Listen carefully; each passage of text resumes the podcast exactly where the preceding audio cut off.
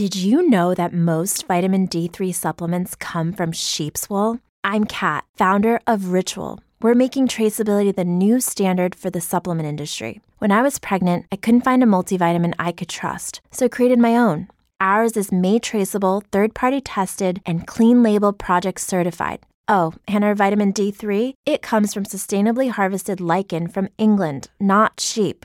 Trace for yourself with 25% off at ritual.com slash podcast. Save big money on your outdoor project now at Menards. We have everything you need to keep your outdoor power equipment running smooth so you can keep that lawn in tip top shape or enjoy some time on your boat. Right now, all FVP, lawn and garden, and marine batteries are on sale through May 5th. Check out our entire selection of FVP batteries today and view our weekly flyer on menards.com for more great deals. Save big money at Menards.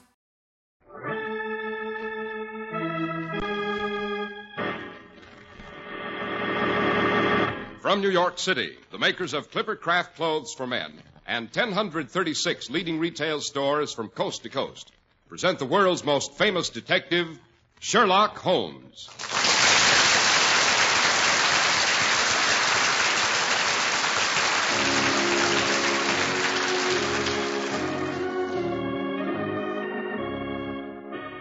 This week's adventure The Case of the Ever Blooming Roses.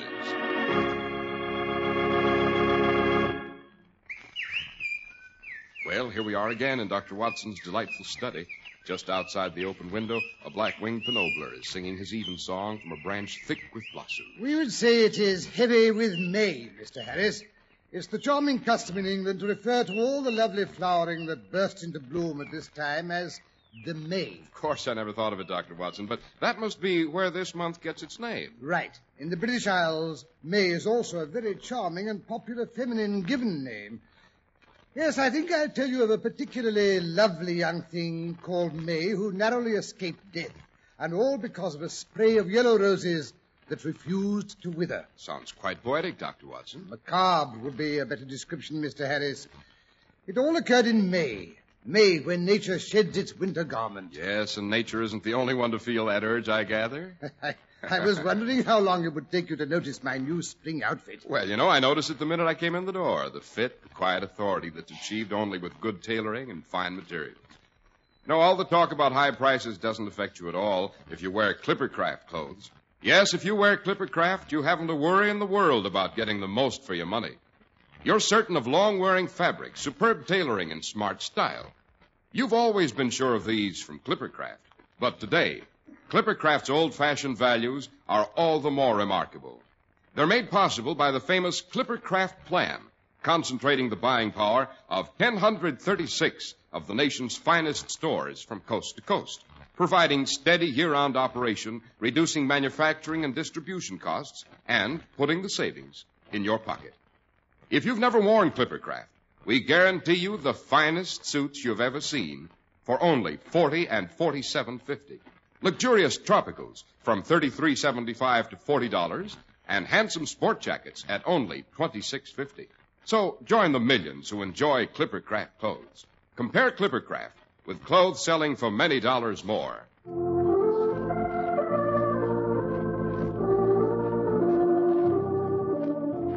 Now, Doctor, back to the charming lady who was named for this verdant month. May. Yes, it was rather late in May, as I remember. The year was 99 or 10, I believe. Holmes had retired to a small property he'd acquired on the coast of Sussex and was deep in bee culture. Leaving you alone and deserted. Except for a delightful and devoted little wife. Yes, exactly. Well, to begin at the beginning, I had uh, I'd gone down to Sussex for a long weekend of fresh air and relaxation. you might have known better than to expect relaxation around Sherlock Holmes, Doctor. Oh, how right you are, Mr. Harris. Well, it was Saturday morning. Holmes and I were finishing a leisurely breakfast which had been served up on the east terrace overlooking the channel. I had just filled my pipe and was offering my tobacco pouch to Holmes when, to my surprise, he refused. Never touch the stuff. Never touch tobacco, Holmes, you prevaricator. When I think of the tons I've watched you consume. A regular inferno. Just the same, I've given it up. What, anything wrong with your health? No, I've given up nicotine because my bees don't like it, you know. You go out among the hives reeking of nicotine and see what happens to you, Watson. I have no intention of going near the silly things. Bees, my dear Watson, are not silly.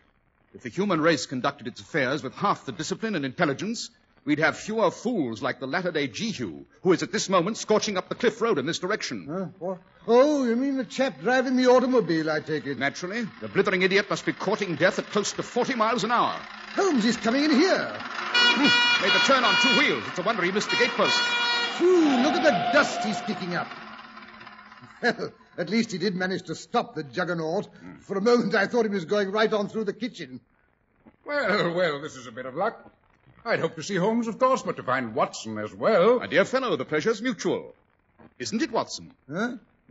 you know, Holmes, I, I don't believe the old boy remembers me. How can I tell if I remember you or not, all done up in that cap and goggles? My dear Dilly, you'll have to forgive Watson. I've never been able to teach him to recognize people by their immutable features, the shape of the ears, the set of the jaw. Dilly? Don't tell me it's old Peter Dillinghurst. Now, the Reverend Dr. Dillinghurst, rector of Bosham Church, I believe. Yes, worse luck. That's what I've come to consult you about, Holmes. Things have been happening at Bosham Church. Every morning, there are fresh roses on the late Lady Elfrida's tomb. And the old bell in the tower started to ring again. Well, but look here, Dillinghurst. People often place flowers on tombs, and church bells are quite frequently rung, you know. Yes, but the people didn't place the roses, Watson, and people didn't ring the bell. Matter of fact, the bell hasn't been rung for five years. Not since the time it was hit by lightning and badly cracked. The stairs to the bell tower were destroyed by fire at that time and never replaced. No one can reach the rope. Oh, well, then, what, what, what, what, It's those confounded roses that are really the most disturbing phenomenon, Holmes. Bosham Church is locked up. It's locked up every night after evensong. I attend to the locking up myself. Every night when I make the rounds to extinguish the candles, I notice the day's spray of yellow roses on Lady Elfrida's tomb. And every night they are faded and drooping. well, yellow roses always seem to be particularly perishable, eh, Holmes? Don't interrupt, Watson. The next morning, when I unlock the door and air out the church, there are the roses, as fresh as though they'd just been plucked. And no one has set foot inside the church. Amazing, eh, Holmes? My dear Dillinghurst, what makes you so positive that no one had entered the church? I'm not a fool, Holmes. On several occasions I have scattered ashes, not only around the doors, but around Lady Elfrida's tomb as well. There's never been so much as a mouse tracked through them. By Jove. Furthermore, a group of schoolboys who've joined that new organization, uh, oh, what is it they call it? Oh, yes, the Boy Scouts. Oh, I've heard of them, Holmes. Remarkable lads. They can uh, rub two sticks together and make a fire, don't you know? They're... They didn't invent the process. Go on, Rector. Well, as I was saying, the boys and their scoutmaster, the local librarian, volunteered to spend the night in Bosham Church to see if they could find out who was responsible for the blooming roses and the ringing bell. What did they discover? Nothing, Holmes. Absolutely nothing. At exactly midnight, the bell rang and the roses bloomed afresh. Nobody, absolutely nobody, was within arm's reach of either. Why are you so perturbed about all this, Dilly? Because, well, because this occurrence is killing May, the present Lady Danesfield. May was the late rector's daughter, Holmes. I've known her since she was a child, and I came to Bosham to act as her father's curate. May is, of course, much younger than Sir Albert, and Elfrida, his first wife. In fact, I think May was always afraid of Elfrida, who was a strange, cold throwback to her Danish ancestors. It's on Lady May's account that I ask you to investigate this matter, Holmes. Well, what do you say, Watson? Shall we take a run over to Bosham, Dilly's newfangled perambulator? Uh, I'll go and get my coat and hat. Oh, You, you won't need them, Watson. I've brought along caps and dusters for both of you. Come along. We shall have to drive like the devil if we're going to get back in time for choir practice.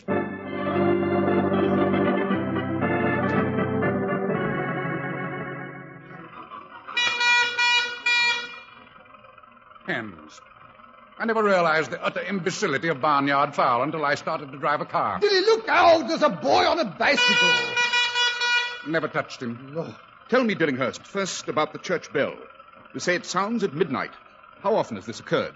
Every night since Lady Elfrida's birthday, the day those confounded yellow roses were placed on her tomb. That's nearly two weeks ago. Yellow roses. Is there any significance to yellow roses? Oh, yes, Holmes. Sir Albert Danesfield's first wife, the Lady Elfrida, came from Castle Odo, which is famous for its yellow roses. When the Lady Elfrida married Sir Albert, she brought along a half dozen of the rose bushes in the family garden to plant them. What happened to him? Hugo, uh, that's his name, still lives at the Hall, although he must be well over 80 by now. Well, he was always particularly devoted to Elfrida. And somehow he always managed, whether the season was early or late, to have those rose bushes covered with blossoms for Lady Elfrida's birthday. And every year, after his mistress died, on her birthday he'd bring a sheaf of yellow roses to Sir Albert, who'd carry them to Bosham Church and place them on her tomb. But every year up to now, the roses have withered in due course of time. Well, not every year, Holmes. That is, the, the Lady Elfrida's been dead over ten years. Oh? Three years ago, when Sir Albert decided to take a young wife, he. Well, you know how it is. He. He sort of neglected to keep up the custom of decorating his first wife's grave on her birthday. Thoughtless of him, eh, Holmes? Possibly. Well, this year on Elfrida's birthday, old Hugo stopped Sir Albert and his young wife as they came out to take their morning stroll in the gardens.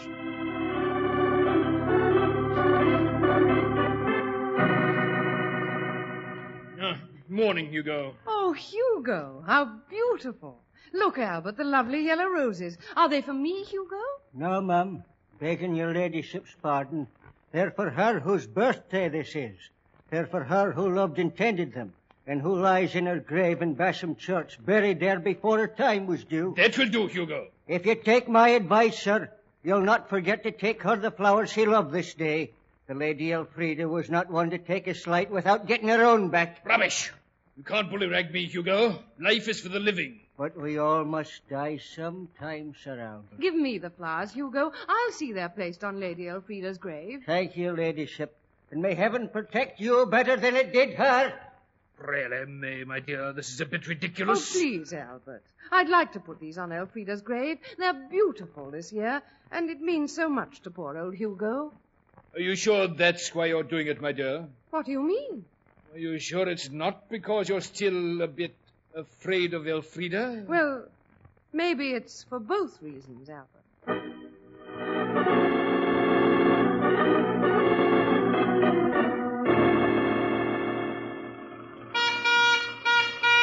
That's the second time, Dillinghurst, that you've mentioned the Lady May was afraid of her predecessor. That's not as startling as it sounds, Holmes. Oh? Confound that man with his sheep. Does he have to take up the entire road? Oh, what was I saying? Oh, oh, yes. Everyone was terrified of Elfrida. She was a cold, forbidding sort of woman, even in her affections. She should have had children. That might have made a difference. You see, she knew how desperately her husband wanted them, and, well, when the years went by and there were no heirs to carry on, Albert turned rather cold towards her. Unfeeling of him, eh, Holmes? I've often suspected that Lady Elfrida's drowning in Sea Creek that runs past the hall wasn't as accidental as we were led to believe. You mean, uh, you think it was suicide? There was no autopsy, I suppose. Oh, good Lord, no. They just pulled her out of the weeds. She'd been missing for three days before the grappling hooks found her. They were afraid she'd done away with herself when they found the note. What did it say? I have gone to answer the call. You say that May was always afraid of Lady Elfrida. What was the older woman's attitude toward the girl? Did she suspect her husband felt an attachment for her? Oh, good heavens, no. May was only 12 years old when Lady Elfrida drowned. She was 19 when Sir Albert asked her to be his second wife. You say they've been married three years. Are they happy? Hmm, I suppose so. Of course, Sir Albert's disappointed again that there are no children. Hmm, maybe it wasn't entirely the Lady Elfrida's fault the first time, eh, Holmes? Uh, don't interrupt, Watson. Then Sir Albert's family may die out with him. Oh, no, Holmes. There's Robert, Albert's brother, a half brother, as a matter of fact. He's much younger, but he's rarely at home, always off hunting big game in India, Africa, some other outlandish place. He's, he's just returned from Canada about six weeks ago. How does he get on with Sir Albert's new wife? Hardly has a word to say to her. Just keeps looking at her with those strange black burning eyes of his. His mother was Spanish, you know. They do say he takes after her. I say, look at that magnificent sunset there, over in back of that steeple. That's the steeple of Bosham Church, Watson. We're nearly home. The town begins on the other side of the railroad tracks at the foot of the next decline. Would you care to drive to the church immediately, Holmes? Oh, I say. Oh, no. control yourself, Watson. I know you're famished. Suppose we pay a visit at the local inn first, Dillinghurst, and postpone our investigation of Bosham Church until the witching hour of midnight.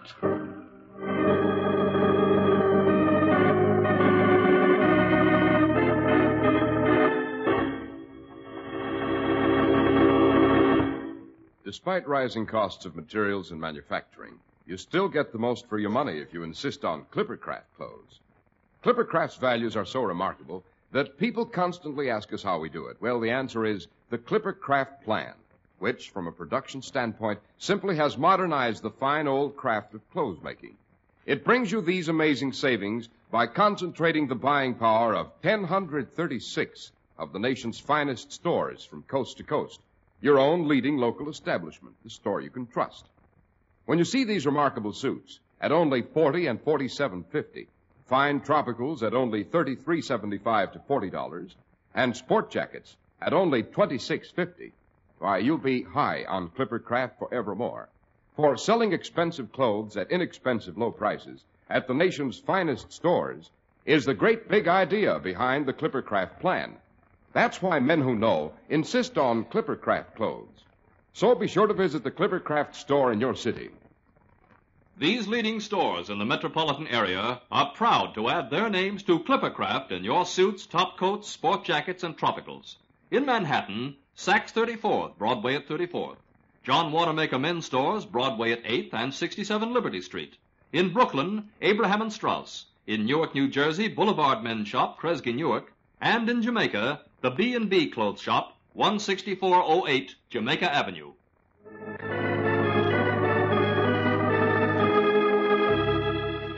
Now back to Bosham Churchyard. It is a few moments before midnight. The good rector, followed by two silhouettes, one tall and lank, the other rather more substantial, is picking his way through the moss covered tombstones by the light of an old fashioned lantern.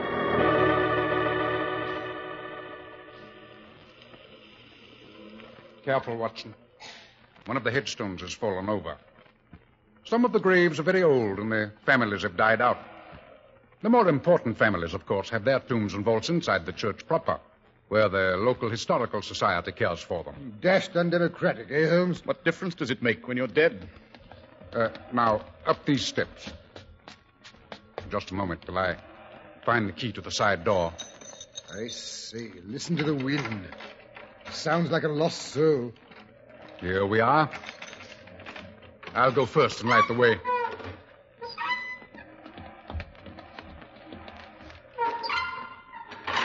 Hinge could do with a bit of oil, Dillinghurst.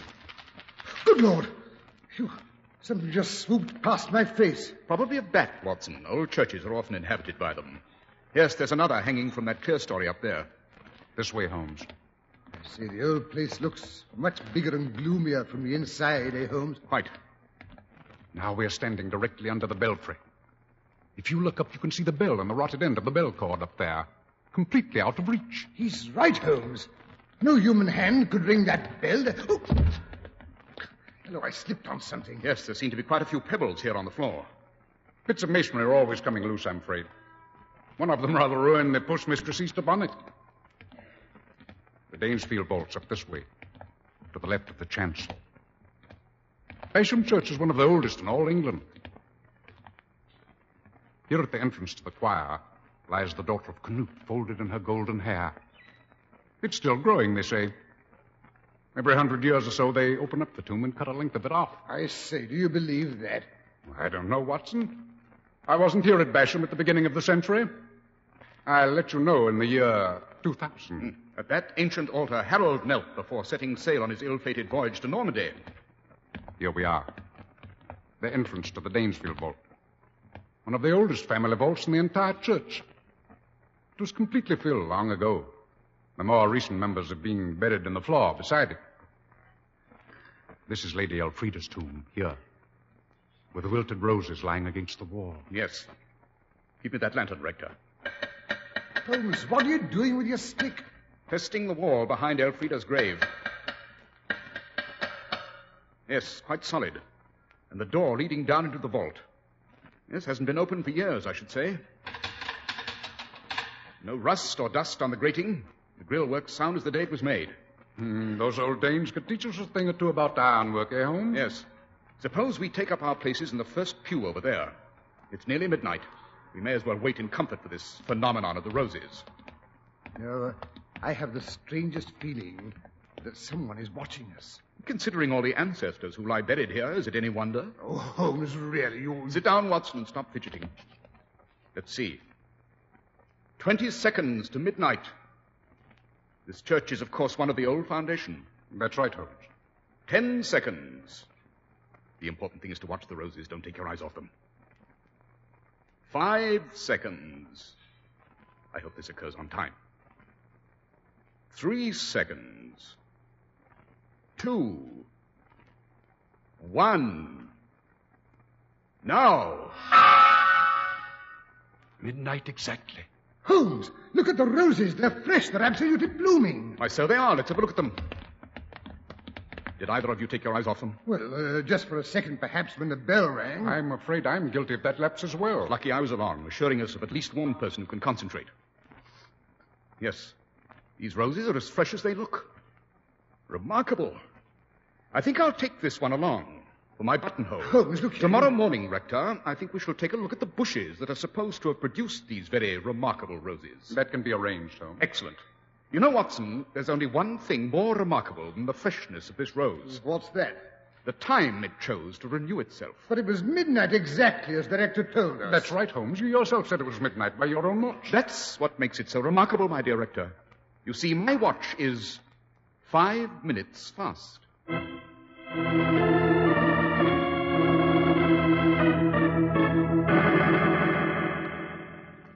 It's very good of you, Mr. Holmes, to take such an interest in our little problem of the everlasting roses, but after all, I imagine a person of your uh, reputation has many more important uh, crimes to investigate. It's not the importance of a case that interests me primarily, Sir Albert.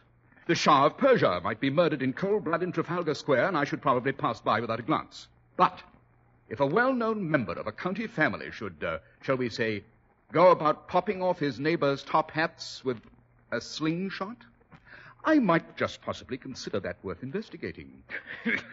what a droll fellow you are, Mr. Holmes. Am I, Sir Albert? oh, yes, here we are. Uh, these are my former wife's yellow rose bushes, Mr. Holmes. Now quite bare of blossoms, as you can see. I thought they might be. Yes, let me see. Yes, basically a rugosa with a later grafting of something. Yes, I rather imagine the rose these bushes produce resembles that early flowering yellow rose now called the Father Hugo. Why, uh, yes, Mr. Holmes, that's absolutely correct. Uh, by the way, Sir Albert, you have a gardener named Hugo. Oh, yes, yes, poor old Hugo. He's failing fast, I'm afraid.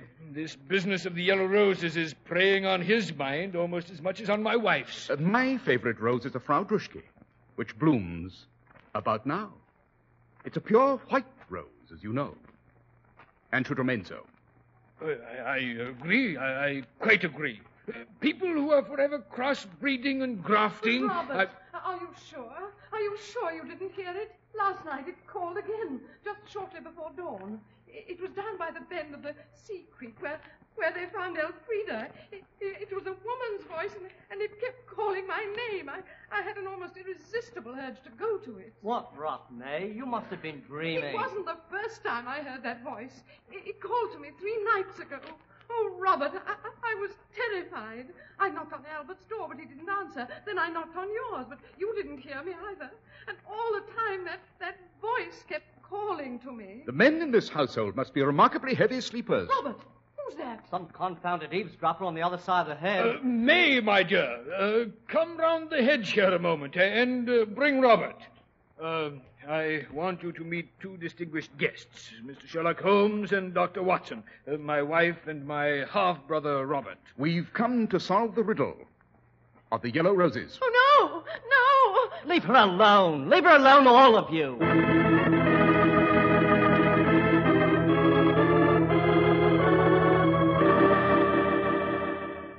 Why you drag me out here, Holmes, to sit in this blasted insect-ridden duck blind in the middle of the night? That rat, the blasted things, they're... Oh, it's not even the duck hunting season. Exactly. Our object, my dear Watson, is to discover who and why someone's trying to frighten the Lady May out of her wits. Well, then you don't agree with her husband and her brother-in-law that the voice calling to her from the water was only a dream? The ringing bell and the ever-blooming roses weren't a dream, Watson. Very well, then why not solve that mystery first? Oh, but it is solved, Watson. It's been solved since five minutes to midnight last night. How so? I was quite convinced that the trick of the bell and the roses were not two, but one. Any sleight of hand artist knows that the important thing is to divert his audience's attention at the moment his stunt is pulled. Hence the bell. Oh, I don't understand. My dear Watson, those smooth pebbles, one of which unbalanced you, hmm. those were what rang the bell. They were projected by a noiseless weapon, in short, a powerful slingshot. Our sleight of hand artist aimed his pebble through the grating of the Danesfield family vault. A second later, he shoved the fresh roses through with his foot as he picked up the old ones with his hand. Very quick, very neat. But how did he get inside of the vault? You saw the ashes around the entrance. There were no footprints but ours. Bosham Church, as I said before, belongs to the old foundation. The Danesfield vault was undoubtedly used as a priest's hole during the religious wars. There's another entrance from the fields directly under the chancel. And you deliberately tricked the fellow into going off half-cocked five minutes ahead of time? Holmes, you are a wonder. Yes, I rather imagine there'll be no further nonsense in Bosham Church. But that doesn't mean that Lady May is out of danger. The roses were meant to terrify her, you know. The poor woman's on the verge of a nervous breakdown, or worse. Well, then, why not let me take over? No, Watson, not until we can prove who it is who's threatening her. By Jove, of course. The brother. He wants it out of the way so there can be no possible heir except himself. The roses, by the way, were white roses dyed yellow, inasmuch as the yellow rose bushes had ceased to. May, May, come to me, May. Good Lord, Holmes, did you hear that? Yes, I suspected as much. It's coming from the marshes on the other side of the stream. The tide's high now, the stream's deep. He would wait for that.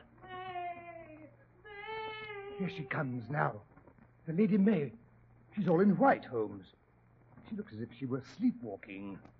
Look, she's heading for that boat tied to the landing. Yes. Yes. Now someone's following her into the shadows. It's Robert, the half-brother. He's carrying a gun. Holmes, we must stop him before he does her any harm. Leave him alone, Watson. He knows what he's doing. May, come to me. May, May. The Lady May's getting to the rowboat. She's poling it out into the stream. She's in trouble, Holmes. Yes. There were fresh holes bored just above the waterline. When she stepped into the boat, it started to fill. Help me! Somebody! Help! Holmes, we must save her. It's all right, May. I'm coming. Relax, Watson. Robert's going after her. The situation is well in hand. That's what I was waiting for. Now, Watson, we can go home. But you heard that scream. A man was shot over there in the marshes. Right. It was Sir Albert who was luring his second wife to her death by the same means he used to do away with his first. He was shot by the one person who suspected that death was not suicide. When he saw him tried again, he killed him. But Robert couldn't have shot his brother, Holmes. He left his gun on the bank when he went to rescue the Lady May. Right, Watson.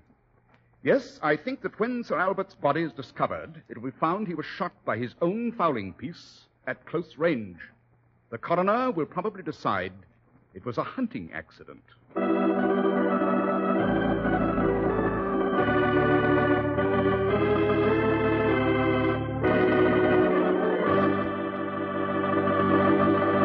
Well, the Lady May was rescued, I take it, Doctor. Oh, yes, Mr. Harris.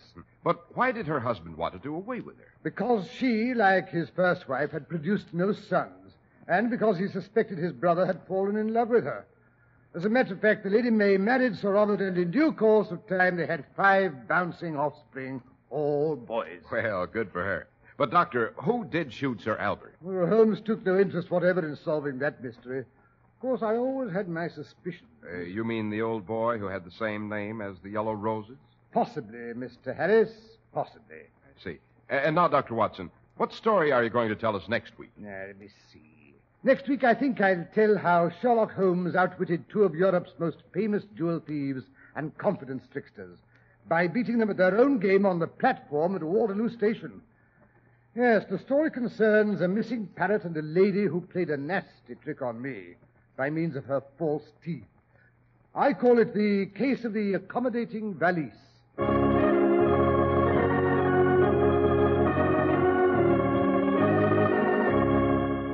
Makers of Clippercraft clothes and 1,036 leading stores from coast to coast have brought you another in the new series of broadcasts featuring the world's most famous detective, Sherlock Holmes. Our stories are based upon the character Sherlock Holmes created by Sir Arthur Conan Doyle. Sherlock Holmes is played by John Stanley, Dr. Watson by Alfred Shirley, and the dramatizations are by Edith Meiser.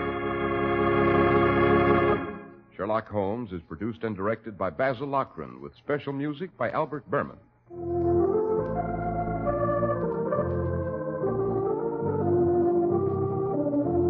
If you don't know your Clippercraft dealer, write Clippercraft, 200 Fifth Avenue, New York City. Be sure to listen next week to Sherlock Holmes in The Case of the Accommodating Valise.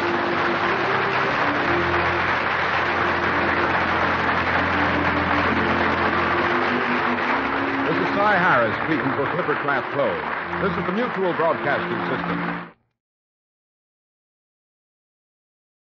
For the ones who work hard to ensure their crew can always go the extra mile, and the ones who get in early so everyone can go home on time, there's Grainger, offering professional grade supplies backed by product experts so you can quickly and easily find what you need. Plus, you can count on access to a committed team ready to go the extra mile for you. Call, clickgrainger.com, or just stop by. Grainger, for the ones who get it done.